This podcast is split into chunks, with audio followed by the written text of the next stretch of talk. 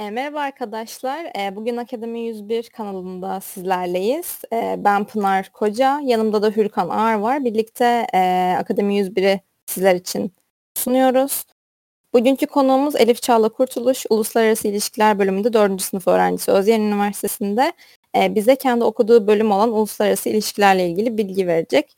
Ve e, bölümde yaşadığı zorlukları, işte bu zamana kadar ki gelirken neler yaşadığını, derslerine e, ve sizin daha çok merak ettiğiniz konuları sizler için soruyor olduk. Ee, öncelikle Elif hoş geldin. Hoş bulduk, merhabalar. Nasılsın, iyi misin?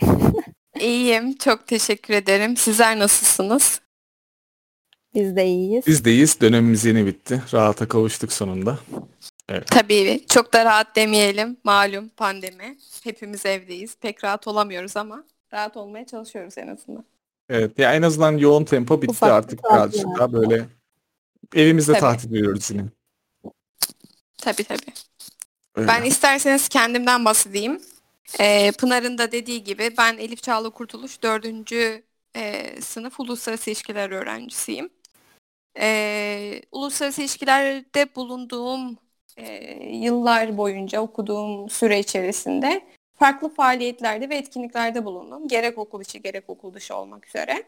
Ee, okul içerisinde ikinci sınıfımın ikinci döneminde e, uluslararası ilişkiler ve hukuk öğrencilerinin de kurucuları ile birlikte onların da bulunduğu bir e, diplom özü diplomasi kulübü çatısı altında hepimiz birleştik. Bir sene boyunca kurucu başkanlığını ben üstlendim ve gerçekleştirdim. Daha sonrasında e, iki tane staj yaptım. Bir tanesi akademik bir stajdı. Koç Üniversitesi e, Göç Araştırmaları Merkezi Mire Koç'ta ilk stajımı gerçekleştirdim. İkinci stajımı ise daha e, iki hafta önce sonlandırdım ve bu stajımı Ankara İçişleri Bakanlığı Göç İdaresi Genel Müdürlüğü'nde gerçekleştirdim. Şu anda e, bölümümde yüksek onur öğrencisiyim e, iki dönem boyunca tam ortalama yaptığım için e, yüksek onur öğrencisiyim. Bu şekilde. Öncelikle çok tebrik ediyorum. Dördüncü sınıfta olup bu, bu başarıya ulaşmak cidden her baba yiğidin harcı değildir Özyeğin'de. Ben teşekkür ederim. Şimdi e, ilk başta sana sorum olacak. Direktman klasik bir soru. Bu bölümü neden seçtin? Nasıl bir ilgi alanın vardı? Nasıl bir merakın vardı? Ve bu üniversiteyi seçmendeki sebepler neydi aynı zamanda? Güzel bir soru. Ee, bana hep sorulan soru. Bu, bu bölümü neden seçtin? Çünkü e, bölümü seçen öğrencilerimiz biraz daha e, soru işareti olarak aslında başlıyorlar. Pek araştırma yapılarak e, ya da daha farklı beklentilerle başlayıp da farklı bir durumda karşılaşan öğrencilerimiz ve arkadaşlarımızın olduğunu biliyorum. Benim için uluslararası ilişkilerde okumak bir çocukluk hayaliydi. Ee, küçüklükte Dışişleri Bakanı olmak isteyen bir kişiyle karşı karşıyayız.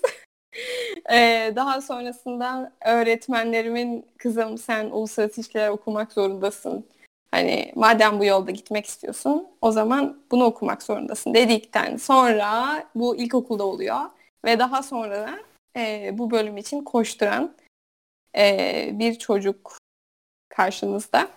E, benim için hayalimdi. E, bu şekilde aynı zamanda neden Özyeğin'i seçtim? Özyeğin'i seçmemin sebebi e, şundan dolayı ailem biraz üniversite seçiminde titizdi. Çok araştırma yaptık. Farklı üniversiteleri gezdik. E, gerek devlet üniversitesi gerek Vakıf Üniversitesi çok üniversiteye gittik. Ama Özyeğin Üniversitesi'nde bulunmamın asıl sebebi üniversitenin e, çok farklı boyutlarda kapsamlı ve benim eğitimimi e, eğitimimi gerçekleştirebileceğim en parlak gördüğüm üniversitelerden biri olması. E, aslında üniversitenin, o üniversitenin olması e, da buradaki aldığım eğitim benim için tamamıyla bir elmas niteliğinde. Kendi öğretmenlerim, kendi bana sundukları imkanlar paha biçilemez. Hayatımın en e, güzel dört senesi, hatta beş senesi çünkü ben hazırlık okudum. İyi ki de seçtim. Her zaman bunu söylüyorum. Ben uzağım biraz aslında e, lokasyon olarak okula. Sa- iki saatte okula gidip iki saatte okuldan eve gelen bir öğrenciyim. Ama iyi ki özülüyüm diyorum. Yani bu şekilde. Bunu ben de diyorum açıkçası. En iyi ben Efendim? biliyorum zaten. Duyamadım. Evet Pınar bir şey dedin. En iyi ben biliyorum dedin sanırım. Şu an sesin kapalı ama. Biliyorum.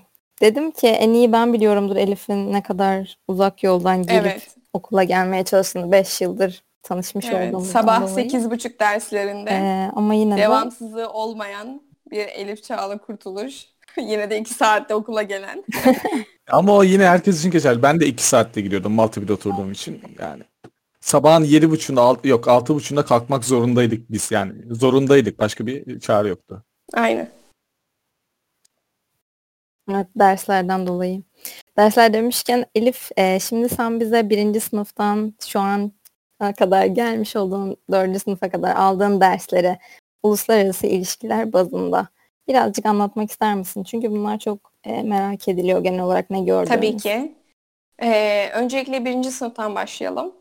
Birinci sınıfta e, daha çok havuz derslerini alıyor uluslararası ilişkiler öğrencileri. Bunlar nelerdir? Matematik, korkulu rüya, edebiyat, tarih, Türkçe olarak görülen edebiyat ve tarih. Ee, daha sonrasında dünya tarihi, bu İngilizce olarak görülüyor. Ve İngilizce. Herkesin havuz olarak aldığı, bir inşaat mühendisinin de, mimarlık öğrencisinin de aldığı havuz dersler genel olarak bunlar. Ee, bu ilk sene biraz daha bocalama senesi olabilir. Yani şu anda beni dinleyen ve birinci sınıfta olan arkadaşlarım da aynı şekilde bunu yaşıyor olabilirler. Bu ama bunun hiç korkulacak bir yanı olduğunu düşünmüyorum. Çünkü ben de aynı yoldan geçtim. Benim en düşük notlarım ilk sene notlarım. E, çünkü çok ciddi bir şekilde alışma süreci biraz sancılı geçiyor. Üniversite nedir? Kredi nasıl hesaplanır? Notlar nasıl verilir? Sistemler nedir? Syllabus izlence nedir? Yani bunların hiçbirini bilmeyen bir öğrenci için bu kadar havuz dersi, bu kadar matematiktir, işte edebiyattır vesaire biraz zor geliyor. O yüzden e, hiç korkulabilecek aslında bir dönem ve bir sene olmadığını söyleyerek ikinci sınıfa geçiyorum. İkinci sınıftan itibaren 2, 3 ve 4 e, bence dördüncü sınıfın dersleri evet biraz daha yoğun olabilir ama aslında aynı minvalde ilerleyen dersleri görebiliriz. Daha çok siyaset, teori, uluslararası ilişkiler teorileri ve bölümümüzün en zor dersi bence araştırma dersleri. İkinci sınıfımızda araştırma dersleri biri görüyoruz. Bu, bu nedir? Sizden hiç daha önce üzerine yazılmamış olan bir hipotez üzerine 20 sayfalık bir araştırma yazısı yazmanız bekleniyor ve yaklaşık 40 kaynağı araştırıp bu 40 kaynağın tek tek özetini çıkarıp bu belgeyi sun, sunulmasını ve daha sonrasında bu belge ile birlikte e, bir araştırma makalesi ele almanız bekleniyor. İkinci dönemin zor kısmı bu ve daha sonrasında da bunu afişe döküp insanlar önünde sunmanız bekleniyor. Bu zor bir ders. Ee, daha sonrasında üçüncü sınıfımız, e, ikinci sınıfımızın ikinci döneminde de bunun ikinci dersini görürüz. Bu biraz daha yine matematik e, dolu, istatistiki açıdan araştırma nasıl yapılır?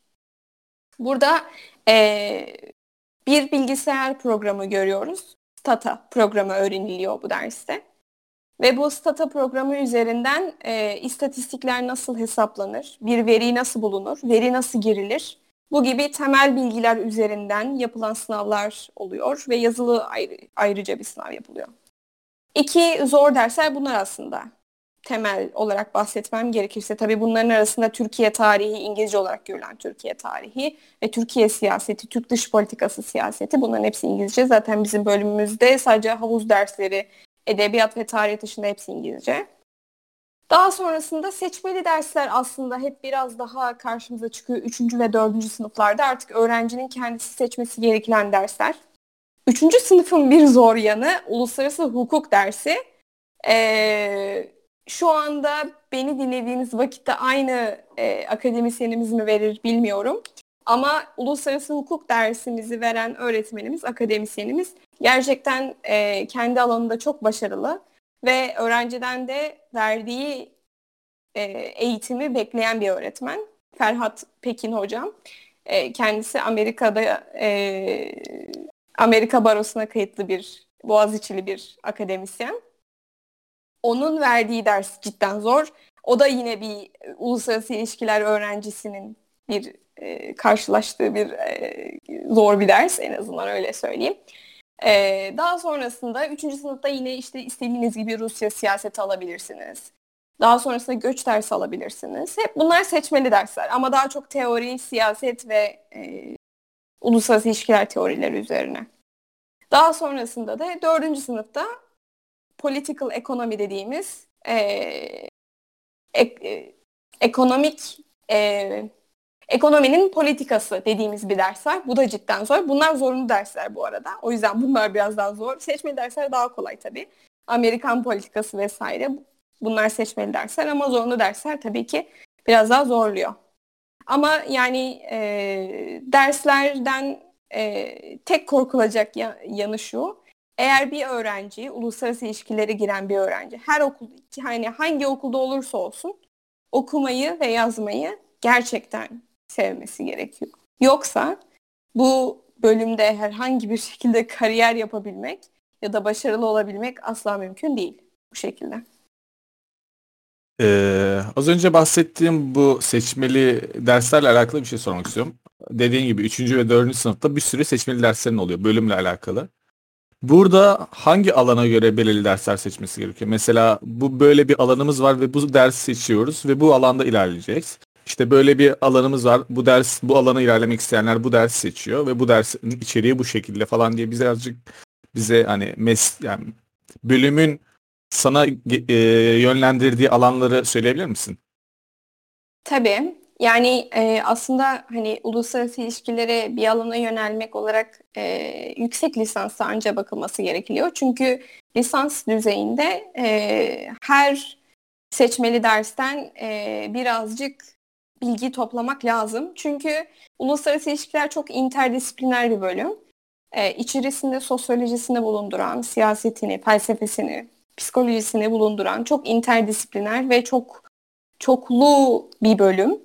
E, bu sebeple herhangi bir alana yöneleyim, işte şunu alayım gibi bakılmaması lazım. Çünkü birçok açılan birçok seçmeli ders aslında genel olarak aslında birinci sınıfta gördüğümüz IR 101 International Relations 101 dersi.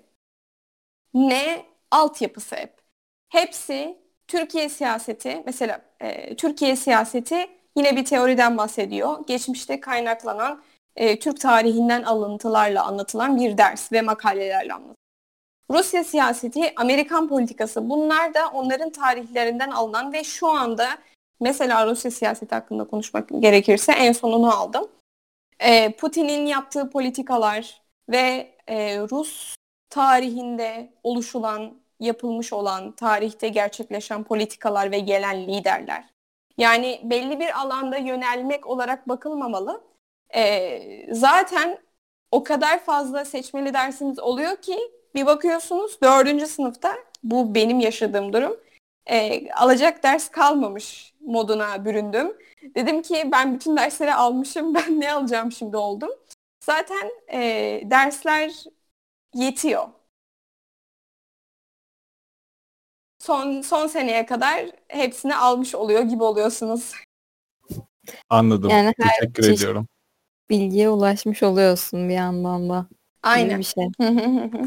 Evet. Peki bir de şöyle merak edilen bir şey de var. Mesela uluslararası ilişkilerle işte işletme arasında kaldım. Hangi bölümü seçmeliyim gibi bir soru mesela sana geliyordur mutlaka. Ya da evet. böyle uluslararası ilişkilerle siyaset bilimi ve uluslararası ilişkiler arasında bir fark var mı? Bunları da bir merak ediyorum ben. O yüzden sana tamam. soruyorum. İkinci sorudan başlayayım. Uzaklaşmadan konumuza. Tabii tabii. Şimdi aynen. E, bazı üniversitelerde e, uluslararası ilişkiler ve siyaset bilimi İşte bazı üniversitelerde hiç siyaset bilimi yok. Sadece uluslararası ilişkiler var. E, bunların hiçbir farkı yok arkadaşlar. E, isterseniz İstanbul Üniversitesi'nde siyaset bilimi ve uluslararası ilişkileri görün. İsterseniz bizim okulumuzda sadece uluslararası ilişkiler olarak geçer. Siyaset bilimi yoktur içinde. Bunu görün. Hiç fark etmiyor. Hepsi aynı. E, sadece isim olarak farklı. Hiçbir farkı yok. İkinci sorunun cevabı bu. E, ilk soruya dönelim. İlk soru ise gerçekten bana çok sorulan bir soru. İşletme ile arasındaki fark ne? Ben işletme ile uluslararası ilişkiler arasında kaldım. Hangisini seçmeliyim? E, ben bunu her zaman şöyle söylüyorum. E, şimdi uluslararası ilişkiler bölümünde okumak isteyen öğrencilerin e, yazı ve okuma becerilerine gerçekten güvenmesi gerekiyor. Yoksa e, bu bölümden herhangi bir ortalama ile geçmek de mümkün değil. Kendinizi anlatabilmeniz ve gerçekten okuduğunuzu anlamanız gerekiyor. İngilizcenize de çok güvenmeniz gerekiyor. İşletme alanı ise e, biraz daha e, serbest bir alan. E, yönelmek istediğiniz alanlar e, ile uluslararası ilişkilerin alanları mesela bazen e, kesişebiliyor. Uluslararası ilişkilerin e, yaptığı bir işi işletme yapamaz ama işletmenin yapabildiği bir işi uluslararası ilişkiler yapabilir. Nasıl? Şöyle, uluslararası ilişkiler okuyup ekonomi dersleri alan bir öğrenci işletmenin alabileceği bir işi gayet tabii alabilir. Ama uluslararası işletme okuyan bir öğrenci uluslararası ilişkilerin yaptığı siyaset bilimi derslerini almadığından dolayı çünkü havuz dersleri değil bizim ekonomi havuz derslerimiz yapamaz. Siyaset bilimci olamaz bir işletmeci ama bir uluslararası ilişkilerci işletmeci olabilir. Ee, bu yüzden yönlenmek istediğiniz alana göre değişir. Sizi hangisi yansıtıyorsa, ben okumaktan hoşlanmam diyorsanız, yazmaktan hoşlanmam diyorsanız, ben haftanın her günü e, özellikle bu pandemi sürecinden sonra da tabii bunlar arttı biraz ama okulda da aynıydı. E, her haftanın her günü 1500 kelimelik en az e, makaleler, araştırma yazıları ve response paper'lar dediğimiz yanıt e, kağıtları yazdık. Yani bunları gerçekten e, kendine güvenemeyen ya da işte okumayan, e, öğretmenin verdiği o 40 sayfalık makaleyi okuyamayan bunun yapabileceğini ben kesinlikle düşünmüyorum. Çok emek ve vermen gerekir bu bölümde olman için. Gerçekten böyle bir ayrımı var. Tamamen karakteristik, kişisel bir soru bu. Ee, eğer sen ben siyaset bilimci olmam, okumam, yazmam dersen, bunlardan sıkılırım dersen o zaman işletme senin için bir alan. Ama ben siyaset bilimci olmak isterim. İstatistiki bilgileri, verileri e, hayatımda devam ettirmek isterim. Kullanmak isterim. Araştırmacı olmak isterim. Daha sonrasında devlet sektöründe çalışmak ya da özel sektörde yine STK'larda, sivil toplum kuruluşlarında çalışmak isterim dersen o zaman uluslararası ilişkiler. Çok teşekkür ediyoruz. Ee, şöyle bir soru soruluyor çok fazla. Ben bunu işte videolardan ya da etraftan çok fazla duydum. Bu bölümden mezun olduktan sonra iş bulabilme sıkıntısı var mı? Ve iş bulan insanların ortalama aldığı maaşlar ne kadar oluyor? Bunlarla alakalı bir bilgin var mı? Ya da varsa bize aktarır mısın? Tamam. Şimdi e, şöyle, bu da gerçekten bana da çok soruluyor. Bu e, şimdi somut bir meslek çerçevesi dahilinde olmadığı için bir mühendis, bir doktor, bir e, ne bileyim öğretmen gibi ne okuyorsun? İngilizce öğretmen. Ne olacaksın? Öğretmen. Hani böyle bir somut bir mesleki e, sonuç olmadığından dolayı uluslararası ilişkiler öğrencisine ne olacağım sonunda sorusu çok elbette var. Tabii bu büyüklerimizden gelen baskılarla da oluyor. Ee, şimdi bizim bölümümüzde tamamen e, şöyle anlatabilirim. Birçok alanda ilerleyebilirsiniz. Birinci devlet sektörüyle başlayayım. Devlet sektöründe Dış İş, e, Dışişleri Bakanlığı, İçişleri Bakanlığı, Ticaret Bakanlığı e, gibi alanlarda uluslararası ilişkiler öğrencileri kabul olmakta. Daha sonrasında uluslararası örgütlerde çalışabilirsiniz. Nerelerdir bunlar? IOM, International Organization of Migration, UNHCR, e, IOM, Daha sonrasında bunlar tabii göç üzerine olan uluslararası örgütler. Birleşmiş Milletler'de çalışabilirsiniz. Avrupa Birliği'nde çalışabilirsiniz. Uluslararası kuruluşlarda çalışabilirsiniz. Ve aynı zamanda diğer alan STK'larda çalışabilirsiniz. STK'larda çalışanlar, çalışan arkadaşlarımda çok var. Sivil toplum kuruluşlarında araştırma olarak, araştırmacı ve e, volunteer olarak çalışan arkadaşlarım var. E, ve aynı zamanda tam zamanlı olarak çalışan arkadaşlarım da var. Bir diğer alan ise istatistik. İstatistik alanında ilerlemek isteyen ve istatistiki veri toplayan kuruluşlarda, istatistik bölümünde e, Stata gibi programları bilerek, bu alanlarda yüksek lisans yaparak çalışmak isteyen arkadaşlarım da olabilir. Bu da diğer bir alan. Özel devlet e, arasındaki, özel ve devlet arasındaki e, maaş olarak e, bir fark elbette var. E, devletin hangi sektöründe çalışmak istiyorsanız bunun bir farkı var. Özelin neresinde çalışmak istiyorsunuz bunun da elbette bir farkı var. Şöyle, özel sektörde tabii insan kaynakları ofisinde e, ve insan kaynakları uluslararası ilişkiler dış ilişkiler bölümünde çalışabilirsiniz. Bu ol, bulunduğunuz şirkete göre değişir. E, maaş olarak açıkçası ben hiç hayatımda yani e, şirketlerde çalışmayı düşünmeyen bir e, öğrenciydim. Şimdiye kadar hiç düşünmedim. Şirket olarak ne kadar olur bilmem.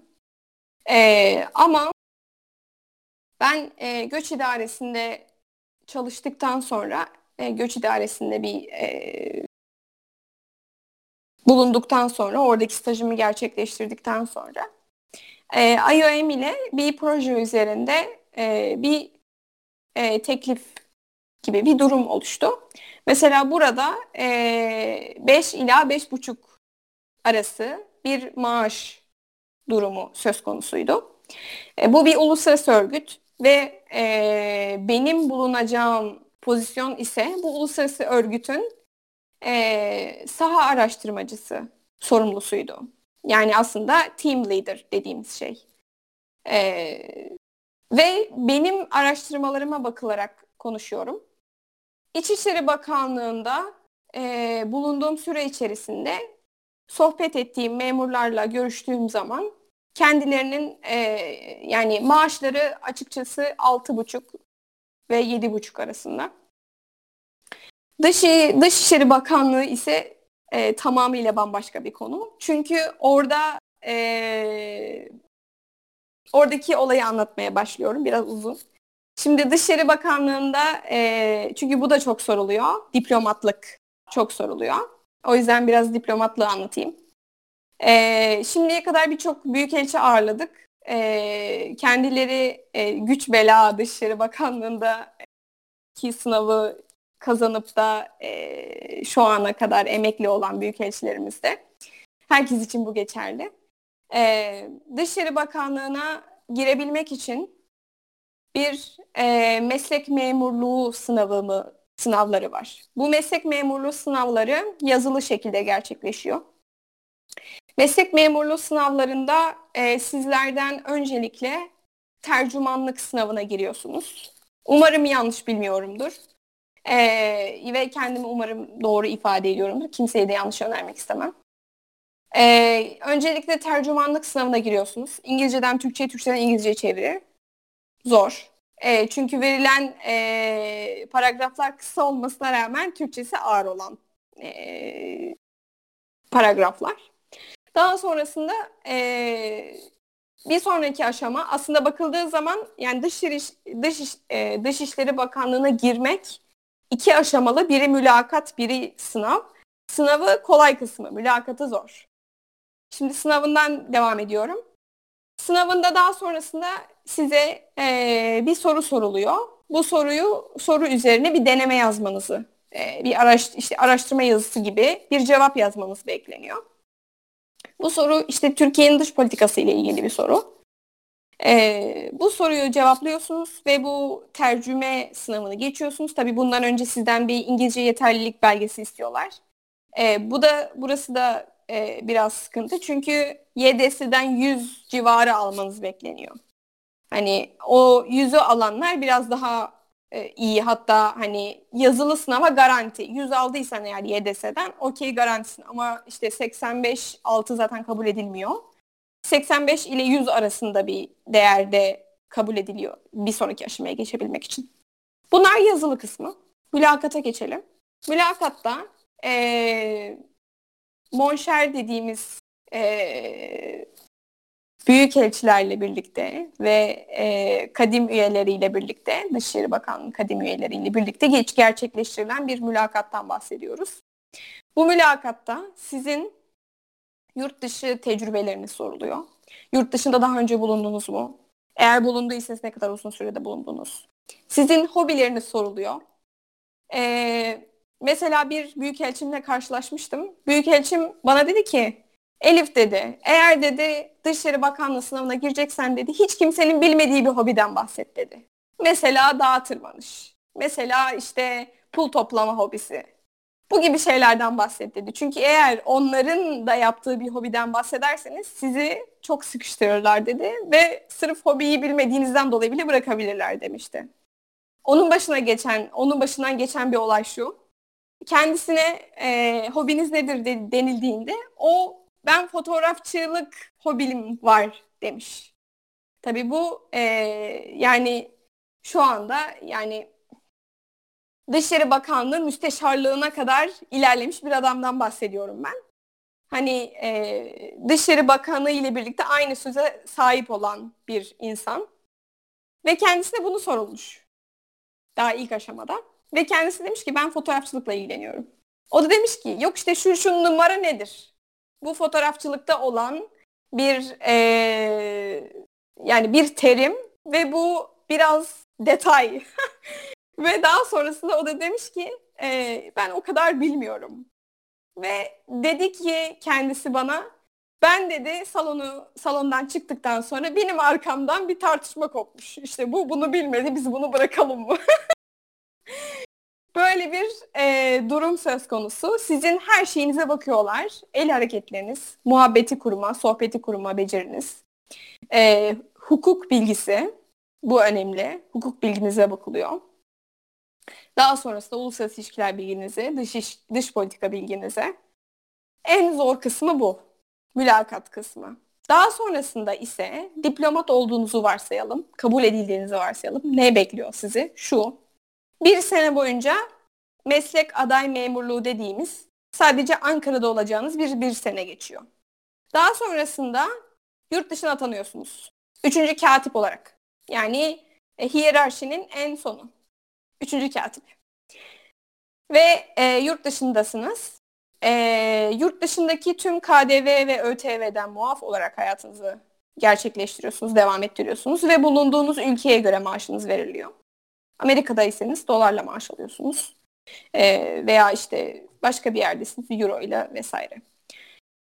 Daha sonrasında e, bulunduğunuz performansa göre ikinci katip, birinci katip diye büyükelçiliğe kadar bu ilerleyen bir süreç. E, dokunulmazlığınız mevcut. E, evinize kimse giremez.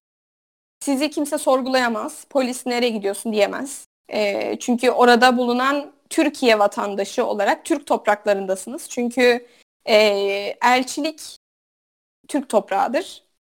E, orası mesela Almanya'daki herhangi bir elçilik. Elçiliğin içine polis girmez çünkü orası bir Türk toprağı.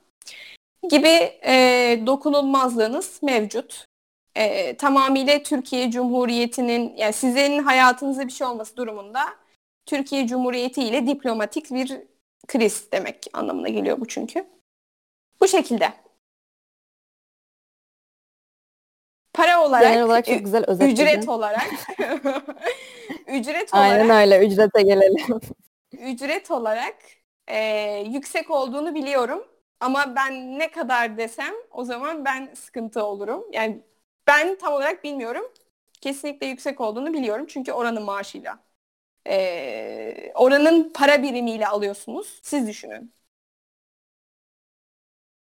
Anladım. Teşekkür Evet. ediyoruz. Vallahi şu ana kadar sorulan sorulara bakarsak eğitim hayatını sorduk. İşte aldığın dersleri ve alanlaştırılan bölümleri, hangi alanlara yönelen, yöne- yönelilebileceğini sorduk. Sonra başka var mı Pınar aklında? Bir stajı sormadık. Sosyal hayatını sormadık bir de benim aklıma gelen. Bir de insanlar nasıl kendini geliştirebilir bu bölümü okurken bunu sormadık sanırım. Şu an 3-4 tane soru kaldı elimizde. Öyle diyeyim ben sana.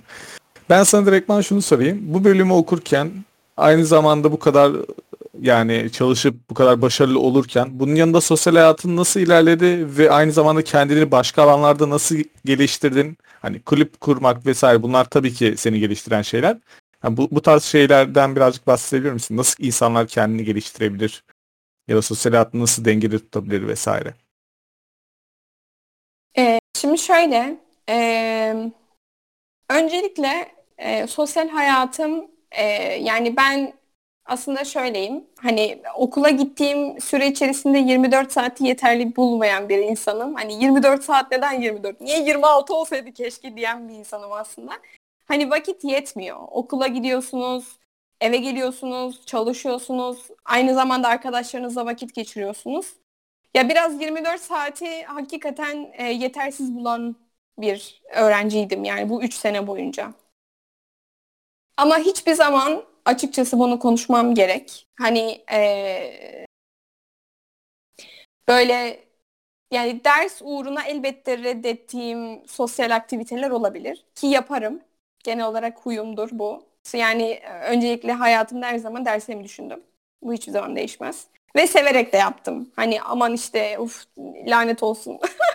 Niye ders çalışıyorum gibisinde bulunmadım. Final dönemlerinde tabii krize girdiğim vakitler olabiliyor. Hani onun dışında. Final döneminde kapanırım. Ben yazarak öğrenen bir öğrenciyim. Aslında benim zor zorlandığım kısım bu. Belki de böyle olmamalıydım aslında baktığımız zaman. Çünkü e, yani benim bir dersim bittikten sonra iki tane klasör el yazısı not çıkar. Benim bir dersim bittikten sonra. iki klasör. Klasörlerimi saklarım mesela. Yani o yüzden hani ve böyle finale çalışırken her e, haftanın notunu ayırırım. İşte biraz fazla e, bir e, ne, derler bir düzenleme söz konusu. Yani ya bir bir fotoğraf çektiğimi bilirim. Bütün odamın bir kısmı yerde hep not.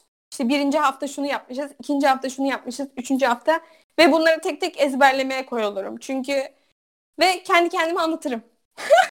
yani birazcık e, orası sıkıntı. Hani akşam böyle e, karşımda hiç kimse yok ve kendi kendime konuşup anlatırım yani bunu. Ne anlatmak istiyorum ya da ne yazmak istiyorum. Yarın sınava gireceğim.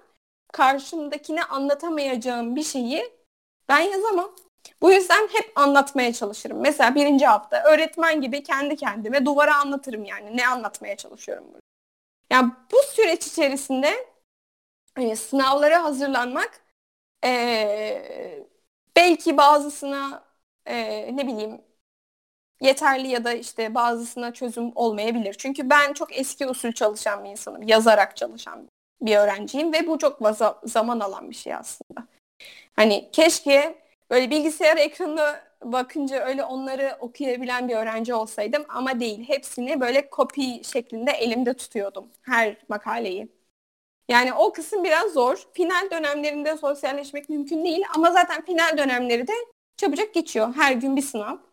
Yani bir hafta bir hafta geçiyor. Onun dışında e, sosyal aktivitelerinden hiçbir zaman mahrum kalmadım. Hani e, üniversite hayatım boyunca hani arkadaşlarımla beraber restoranlara gittik. E, beraber aktivitelerde bulunduk. Tiyatrolara ve sinemalara. Tabii şu an mümkün olmuyor ama yine evdeyiz ama e, yine de e, dışarı çıkmak vesaire. Tabii biraz daha tabii benim gündeki hani günde geçirdiğim yol saatim çıkınca ben biraz boşta kalmış gibi oldum bu pandemi süresi boyunca. Ama hiçbir zaman hani sosyal aktivitelerimi aksattığımı düşünmüyorum kesinlikle. Hatta arkadaşlarım bana hep şey der. İşte ya Elif nasıl zaman buluyorsun? Buna da mı buluyorsun zaman derler. Yani o yüzden ee, biraz da hani zamanı doğru planlama ile ve bunalıma girmeme ile. Çünkü bunalıma girmek çok süre alan bir şey. E, bu psikolojiyi çok iyi bir şekilde tutarak ve zaman doğru planlayarak aslında bu süreyi geçirtebilirler. Herkes yapabilir bunu bence. Ben yapıyorsam. evet gerçekten. Ya sınavlardan bahsetmişken bir de mesela şimdi e, senin bölümünü seçmiş olan bir insan da test sisteminden gelmiş olacak. liseden üniversiteye geçmiş birisi için konuşurken. E, şimdi sen e, biraz da sınav sisteminden, nasıl bir sınav olduğunuzdan, notlandırma sistemi, neye göre notların verildiğinden birazcık da bahsedebilir misin? Evet. Şimdi e, kendi şahsi görüşüm testlerden nefret ederim.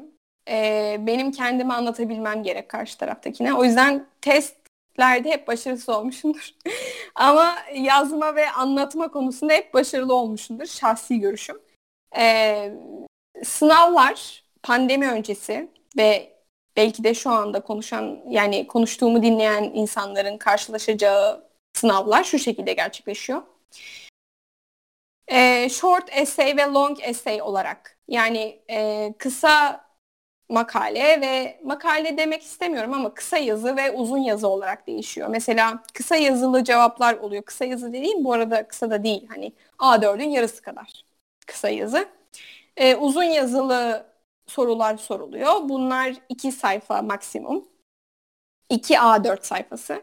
Ve 3 saat ya da 4 saat veriliyor. Benim hani bir sınavdan 5 tane uzun yazı yazıp da çıktığımı hatırlıyorum. Elim ayağım titriyordu o sınavdan çıkarken. 4 tane uzun yazılı e, cevapla hani sınavdan ayrıldığımı bilirim. E, eğer makalelere, derse, hocanın yüklediği okumalara, makale dediğim bunlar, bunlara hakimsen ve gerçekten çalıştıysan ve kar- karşındakini kendine anlatabiliyorsan bunları cevaplamak çok kolay. Ya o yüzden hani ve bende şey olur hep. Hani sınava elime aldıktan sonra bakarım böyle sınavla sorular neler. Ve hepsi böyle bilgilerim hepsi böyle akar beynimde ve hepsine anında cevap yazmaya çalışıyorum. Çünkü o kadar yani bir yandan vakit bir yandan uzun sorular ve hani panik olup hepsini yazmaya çalışacağımdan dolayı biraz elim ayağım titreyerek çıkıyorum. Ondan dolayı e, sınavlar bu şekilde gerçekleşiyor. Bazı derslerimiz dışında yani o da işte araştırma dersleri dışında oralar biraz matematik gerekiyor çünkü. Oralardaki sorulara cevap verebilmek için. Hiçbir zaman e, test olmuyor diyorum. Evet şimdiye kadar hiç testle karşılaşmadık. Hep hep essay sorusu. Hep yazmalı soru. Hep bir, bir sayfalık cevap bekleyen sorular. Ve bir de şu var. Hocalar nasıl değerlendiriyor bizi? Tamamıyla hocaya göre değişir. Ee, mesela bizim bir e, akademisyen hocamız vardı. O derdi ki hep ne kadar uzun yazarsanız o kadar iyi not alırsınız derdi. Bazı öğretmen de diyor ki ben ne istiyorsam senden ona cevap ver lafı uzatma. Eğer lafı uzatırsan çok daha başka sonuçlara varabilirsin. Gerek yok. Bazısı yine aynı şekilde der ki uzun yazmak kolay iş, kısa yazmak ve kendini o kısa e, kelimelerle ifade etmek zor işler ve kısa ister. Yani öğretmeni çok iyi anlamanız lazım. E, bizim bölümün en önemli hinti ipucu, ipucusu, ipucusu öğretmenle öğretmeni anlamak ve öğretmenle iyi iletişim kurmak, öğretmenin senin gerçekten çabaladığına ikna olması ve kendini gerçekten ders içerisinde de ders dışarısında da gösterme. Bizim bölümün ipucu ipucusu bu. bu şekilde. İpucu ipucu. Teşekkür ederiz. Ee, şimdi bahsettiğimiz bir konuya giriş yapmak istiyorum. Staj hayatında nelerle karşılaştın, neler bekliyordun? Kısaca tecrübelerinden birazcık bahsedebilir misin? Ve şunu da bir eklemek istiyorum. Hani gelecekte planladığın o hayal ettiğin mesleği görünce nasıl bir şey düşündün? Ve hani bu meslekte ileride bir günün nasıl geçtiğini de birazcık anlatabilir misin? Tamam. Ee, şimdi iki tane staj yaptım. Bir tanesi akademik stajdı. Bu akademik staj aslında okulumun bir uzantısı gibi oldu. Koç Üniversitesi'nde yaptım. Tamamıyla araştırma stajıydı. İstatistiki veri girme ve araştırma yaptık. Ee, o pandemi sürecinde tamamen online gerçekleşen bir stajdı. Daha sonrasında ee, göç idaresi stajım ise tamamıyla e, resmen işe girmişim gibi bir sınav stajdı. Kendime ait e, masam, koltuğum, bilgisayarım, e, kartım, vardı. Şimdi göç idaresi bazında konuşmak istersem e, bizim bölümden de çok soran oluyor. Hani orada staj yapmak nasıl bir şey? e, nelerle karşılaştın gibisinden biraz onu anlatayım. E, nasıl giriliyor bundan bahsedeyim. E, göç idaresi e, periyodik bir şekilde e, staj imkanlarını internet sitesinden duyuruyor. Artık internet sitesinden değil zannediyorum. Staj Seferberliği Cumhurbaşkanlığı'nın e, açtığı programla artık e, stajyer alacaklarmış. Onu da söyleyeyim. E, bu buradan duyu, duyuruluyor ve birkaç evrak ile başvuruyorsunuz. Daha sonrasında e, şöyle oluyor. Eğer ortalamanız ve CV'niz güçlüyse size dönüyorlar. Eğer güçlü değilse olumsuz olarak dönüyorlar. Yine her türlü dönüyorlar. Eğer siz ikinci aşamaya geçtiyseniz size bir mülakat uyguluyorlar. Ve bu mülakatta da e, bazı sorular soruluyor. 5-6 kişi karşısında bir mülakat oluyorsunuz. Aynen işe alınır gibi. E, bana sorulan sorular hani ben staja alındıktan sonra arkadaşlarla karşılaştım. Dedim ki ya dedim sizin mülakat nasıl geçti dedim. Hani bana sorulan sorularla onlara sorulan sorular arasında çok büyük fark vardı. Beni gerçekten zorladılar. Neden bilmiyorum ama beni çok zorlamışlardı. Yimer'in telefon numarasına kadar sordular bana. E, Yimer dediğimiz yabancılar iletişim merkezi. E, bana gerçekten çok ağır sorular sormuşlardı. E, ama yani önemli olan kendinizi ifade etmek. Göç politikalarını sordular bana. Amblemlerini sordular. İnternet sitesindeki e, bazı detayları sordular bana. E, bana en zorları bana gelmiş. Onu fark ettim sonradan. Daha sonrasında kaç tane daire başkanlığımız var sayı olarak soruyorlar. Ee, ve bu şekilde sorular. Daha sonrasında e, tabii ki iletişiminiz daha sonrasında e, şey sordular bir kere. Göç idaresi politikalarını eleştirmek istersen hangisini eleştirirsin? Bence bu tricky question'dı. E, ben buna e, gerçekten hani sona doğru o kadar ağlamakla olduğum için mülakatın sonunda hani ağlayarak hiç eleştirebileceğim bir şey yok deyip bu şekilde bitirdim. Çünkü artık kafamı kullanamıyordum. Hani gerçekten o kadar hani e, son raddeme gelmişti. Son soruydu bu da zaten. Daha sonrasında e, alınmanız durumunda yan, yaklaşık 5 gün önceden bildiriyorlar. Bu hani bakanlık her bakanlık için geçerli bu sanırım. Yani çok uzun bir süre vermiyorlar size. Ben İstanbul'da oturuyorum. İstanbul'dan Ankara'ya Perşembe günü bildirdiler benim kabul aldığımı. Pazartesi günü Ankara'ya taşındım. Daha sonrasında e, bize kart verdiler, stajyer kartı. Zaten yüz tanıma sistemiyle içeri giriyorsunuz. İçeri kimse alınmıyor. E, kartınız ile birlikte yüzünüz tanımlanıyor ve bu şekilde içeri giriyorsunuz. Daha sonrasında e, bize bize daire başkanlıklarını ayırdılar. Ben göç politikaları ve projeleri başkanlığında stajımı yaptım. E, hem projelerde hem politikalarda hem istatistikte her hafta dönüşümlü bir şekilde bulundum. E, orada bulunmak çok güzel bir his. Çok yeni kurulan bir e, devlet e, devletin kurduğu çok taze aslında e, müdürlük. Koşullar çok güzel. Yani e, gerçekten çok konforlu. Ya benim gördüğüm hani şimdi bazı e, uluslararası ilişkiler öğrencilerinde işte devlette çalışmak ya da işte devlette bir kariyer yapmayı planlayan çok az. Çünkü koşulların gerçekten kötü olduğunu düşünenler var. Farklı şeyler düşünenler de var ama hakikaten koşullarının e, çok e, iyi olmadığını ve elverişli olmadığını düşünen öğrenciler var. Ama ben göçü dersinde bulunduğum süre içerisinde bulunduğum ofis, e, ofisinde olan memurlar gerçekten e, çok kalifiye e, bir toplulukla aynı ortamda bulundum ve e, yani imkanlar da çok iyiydi. Yani daire başkanlığımın bana sunduğu imkanlar da çok iyiydi. Bu şekilde bir e, aslında bir ay süren bir süreç ama biz 20 gün yaptık. Pandemiden dolayı 20 gün yaptık. Ve çok ayrıcalıklı bir staj aslında baktığınız zaman.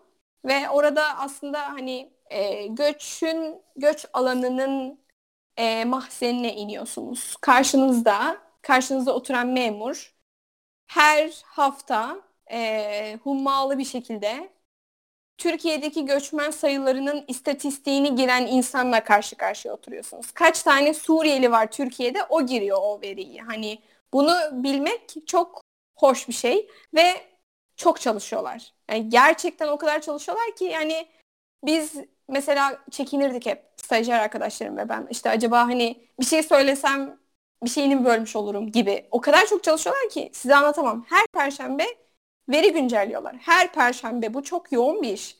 Bu veriyi jandarmadan ve polis güçlerinden alıyorlar. Bu jandarmadan ve polislerden alınan bu veriyi her e, perşembe güncelliyorlar ve bunu raporluyorlar. Ya bu hiç kolay bir iş değil yani.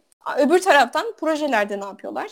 Çok ciddi e, dönen yani çok farklı uluslararası kuruluşlarla IOM'le ve Birleşmiş Milletler ve Avrupa Birliği ile e, sürdürülen projeler var. Her gün Zoom, her saniye Zoom'dalar ve bir şeyi yapmaya çalışıyorlar. Gerçekten o kadar imrendim ki o çalışma ortamını görünce harıl harıl hummalı bir çalışma söz konusuydu benim bulunduğum süre içerisinde. E, yani işini hakikaten e, arkasında olan, işin arkasında olan insanların bulunduğu bir yer. Çok hoşuma gitmişti benim. Bu e, planlamalarını ve çalışma tempolarını görünce çok etkilenmiştim açıkçası. Daha sonrasında da e, stajım e, bu şekilde bitti. E, çok güzel bir staj belgesi veriyorlar. E, keşke görüntülü olsa da göstersem size. Böyle sanki e, yüksek lisanstan diploma alıyormuşsunuz gibi bir şaşalı bir belge. Yani o, onun bile olması onun bile olması sizi gerçekten motive eden bir şey. E, zaten hani daha sonrasında hani uluslararası göç örgütünde e, ki bu proje e, teklifinin olmasının sebebi de birazcık göç idaresinde yaptığım stajdan dolayıydı. Ben oradaki mülakatı girince işte e, daha çok hani işte burada staj yapmışsın o yüzden hani çok hoşlandık ve hani nasıldı, ne zaman bitti gibisinden sorularla çok karşılaştım. Oradan da aldığım sorularla. Ücretle alakalı aklıma bir şey geldi. IOM'de e, ki ücretler 60 milyara kadar e, gittiği söyleniyor. E, çünkü onların fonlamasını Birleşmiş Milletler sağlıyor. E, bu sebeple hani euro e, olduğundan dolayı benim bildiğim bu. E, tabii ki bu belki hatalı da olabilir. Ancak 20 milyar ile 60 milyar arasında diye duydum. Yani yine de bunun bir kaynağını tak diye gösteremem size. Ama zaten benim de düşündüğüm hani az değil. Çünkü Birleşmiş Milletler fonluyor size. Siz Türkiye'desiniz ama hani e, maaşı aldığınız e, fonlama sistemi euro ile işliyor. E, bu şekilde. Evet gerçekten çok güzel özetledin. Bütün ortamı gözümde canlandırabildim yani. E, şimdi yavaş yavaş kapanışa doğru geçiyoruz ve e, sana son sorumu soracağım. E, en son olarak da mesela e, birinci sınıfa giden bir öğrenci için ya da yeni başlamış ikinci sınıfta olabilir bir öğrenci için e, daha çok okuması gereken kitap, makale ve kesinlikle bunu okumalısın diyebileceğin bir şeyler var mı? Şimdi e, bizim bölüme... Kendisini geliştirebilmesi için yani. Anladım. Şimdi e, bizim bölümün öğrencisine ben ekstradan bir de şunu oku demek istemiyorum. Çünkü hiç boş kalmayacak ve hep bir şey okumak zorunda kalacak. Öğretmenlerin hani e, koydukları makaleler vesaire. Hani e, ne kadar okusan az diyeceğimiz bir bölüm. Yani ben direkt şunu oku sana çok işe yarar diyebileceğim bir şey yok. Sadece şunu söyleyebilirim. Ee, Dış, e, Dışişleri Bakanlığı'nda bir kariyer planlaması yapmak isteyen ve oradaki sınava girmek isteyen öğrencilerin e, temel olarak okuması gereken bir kitap olduğunu biliyorum. O da Baskın Oran'ın Türk Dış Politikaları serisi. E, üç cilt ansiklopedi şeklinde kocaman kocaman 1000 1500 sayfalık bir cilti. Şu kadar yani e, tabii ne kadar gösterirsem siz görmüyorsunuz ama e, bayağı bir elinizi böyle açın o kadar bir kitap kalınlığı. e, bu Dışişleri Bakanlığı staj, e, staj diyorum. Dışişleri Bakanlığı e, meslek memurluğu için temel taş olan bir e, kitap serisidir. Baskın Oran'ın tekrardan söylüyorum. Baskın Oran'ın Türk Dış Politikaları 1, 2, 3, 3 cilt. E, bu tabii e, Türk tarihi tamamıyla Türk politika tarihini kapsayan bir e, ansiklopedi. Ta en başından beri e, şimdiye kadar e, olan Türk dış politikalarını ele alan bir ansiklopedi. Onun dışında şunu okuyun diyeceğim bir kitap yok. Çünkü gerçekten ne kadar okusan az. Bu şekilde.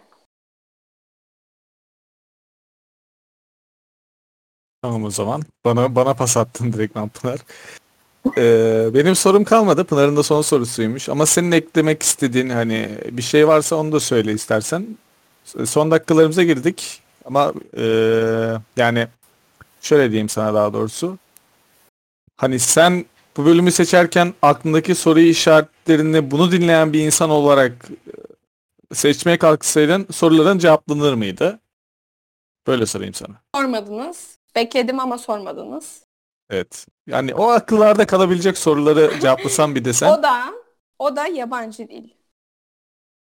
Evet. Yabancı dili sormadınız. Çünkü bizim bölümün e, en önemli etmiyor size. Ve şey, İngilizcenin dışında... Özür diliyorum. Bu arada bizim bölümün dedikten sonra sesin gitti. Orayı tekrar söyleyebilir misin? Pardon. Tekrardan söyleyeyim. E, yabancı dil e, Uluslararası İlişkiler bölümünün temel taşı.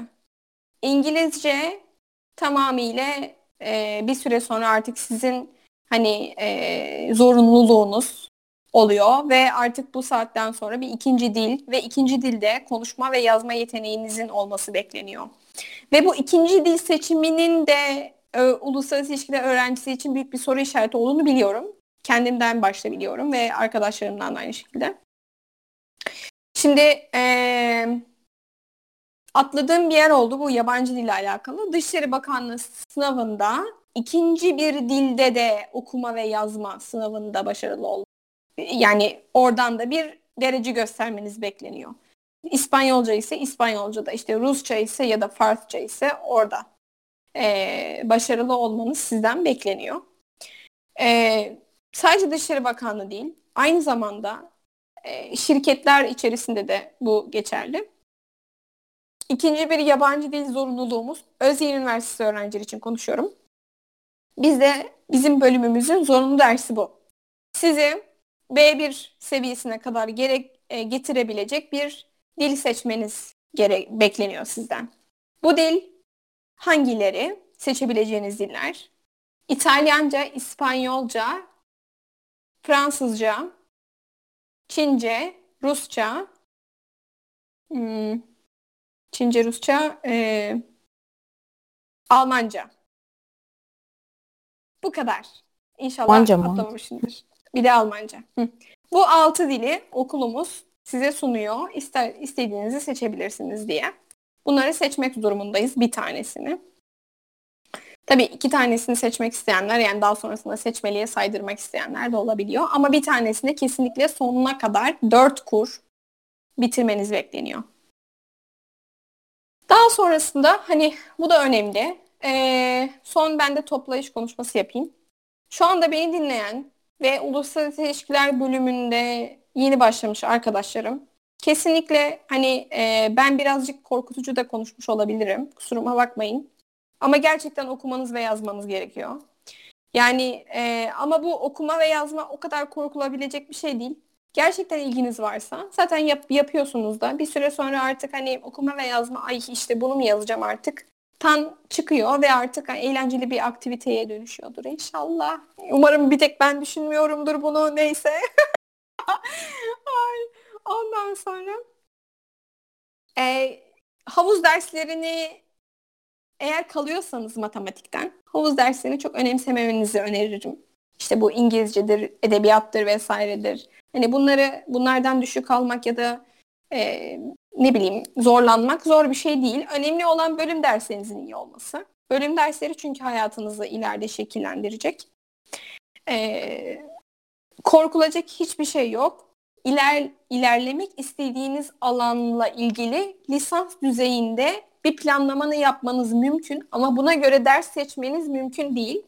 Çünkü her türlü dersi alacaksınız zaten. Korkulacak bir şey yok dediğim gibi. Bu şekilde. Son sözüm bunlar. Evet gerçekten çok güzel açıkladın seçtiğinde. Ya akıllarda hiçbir soru işareti bırakmadın açıkçası bence. Umarım bırakmamışımdır ya. Ben düşünüyorum şu anda. Ee, yok ama.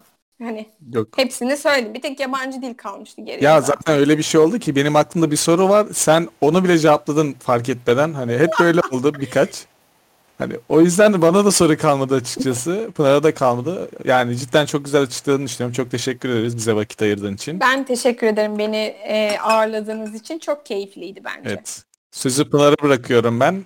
Teşekkür çok ediyorum anlamlı. tekrardan. Ben de teşekkür ediyorum aynı şekilde. Yine aklımızdaki tüm soruları da biz sorarak ve sormadan da cevaplamış oldum aynı şekilde. Çok e, verimli dakikalar geçirdik gerçekten. Çok teşekkür ederiz Ben teşekkür tekrardan. ederim. Ee, bu Başarılar şekilde. diliyorum. E, Akademi 101'deki e, faaliyetlerinizi e, bekliyoruz ve izlemeye devam edeceğiz.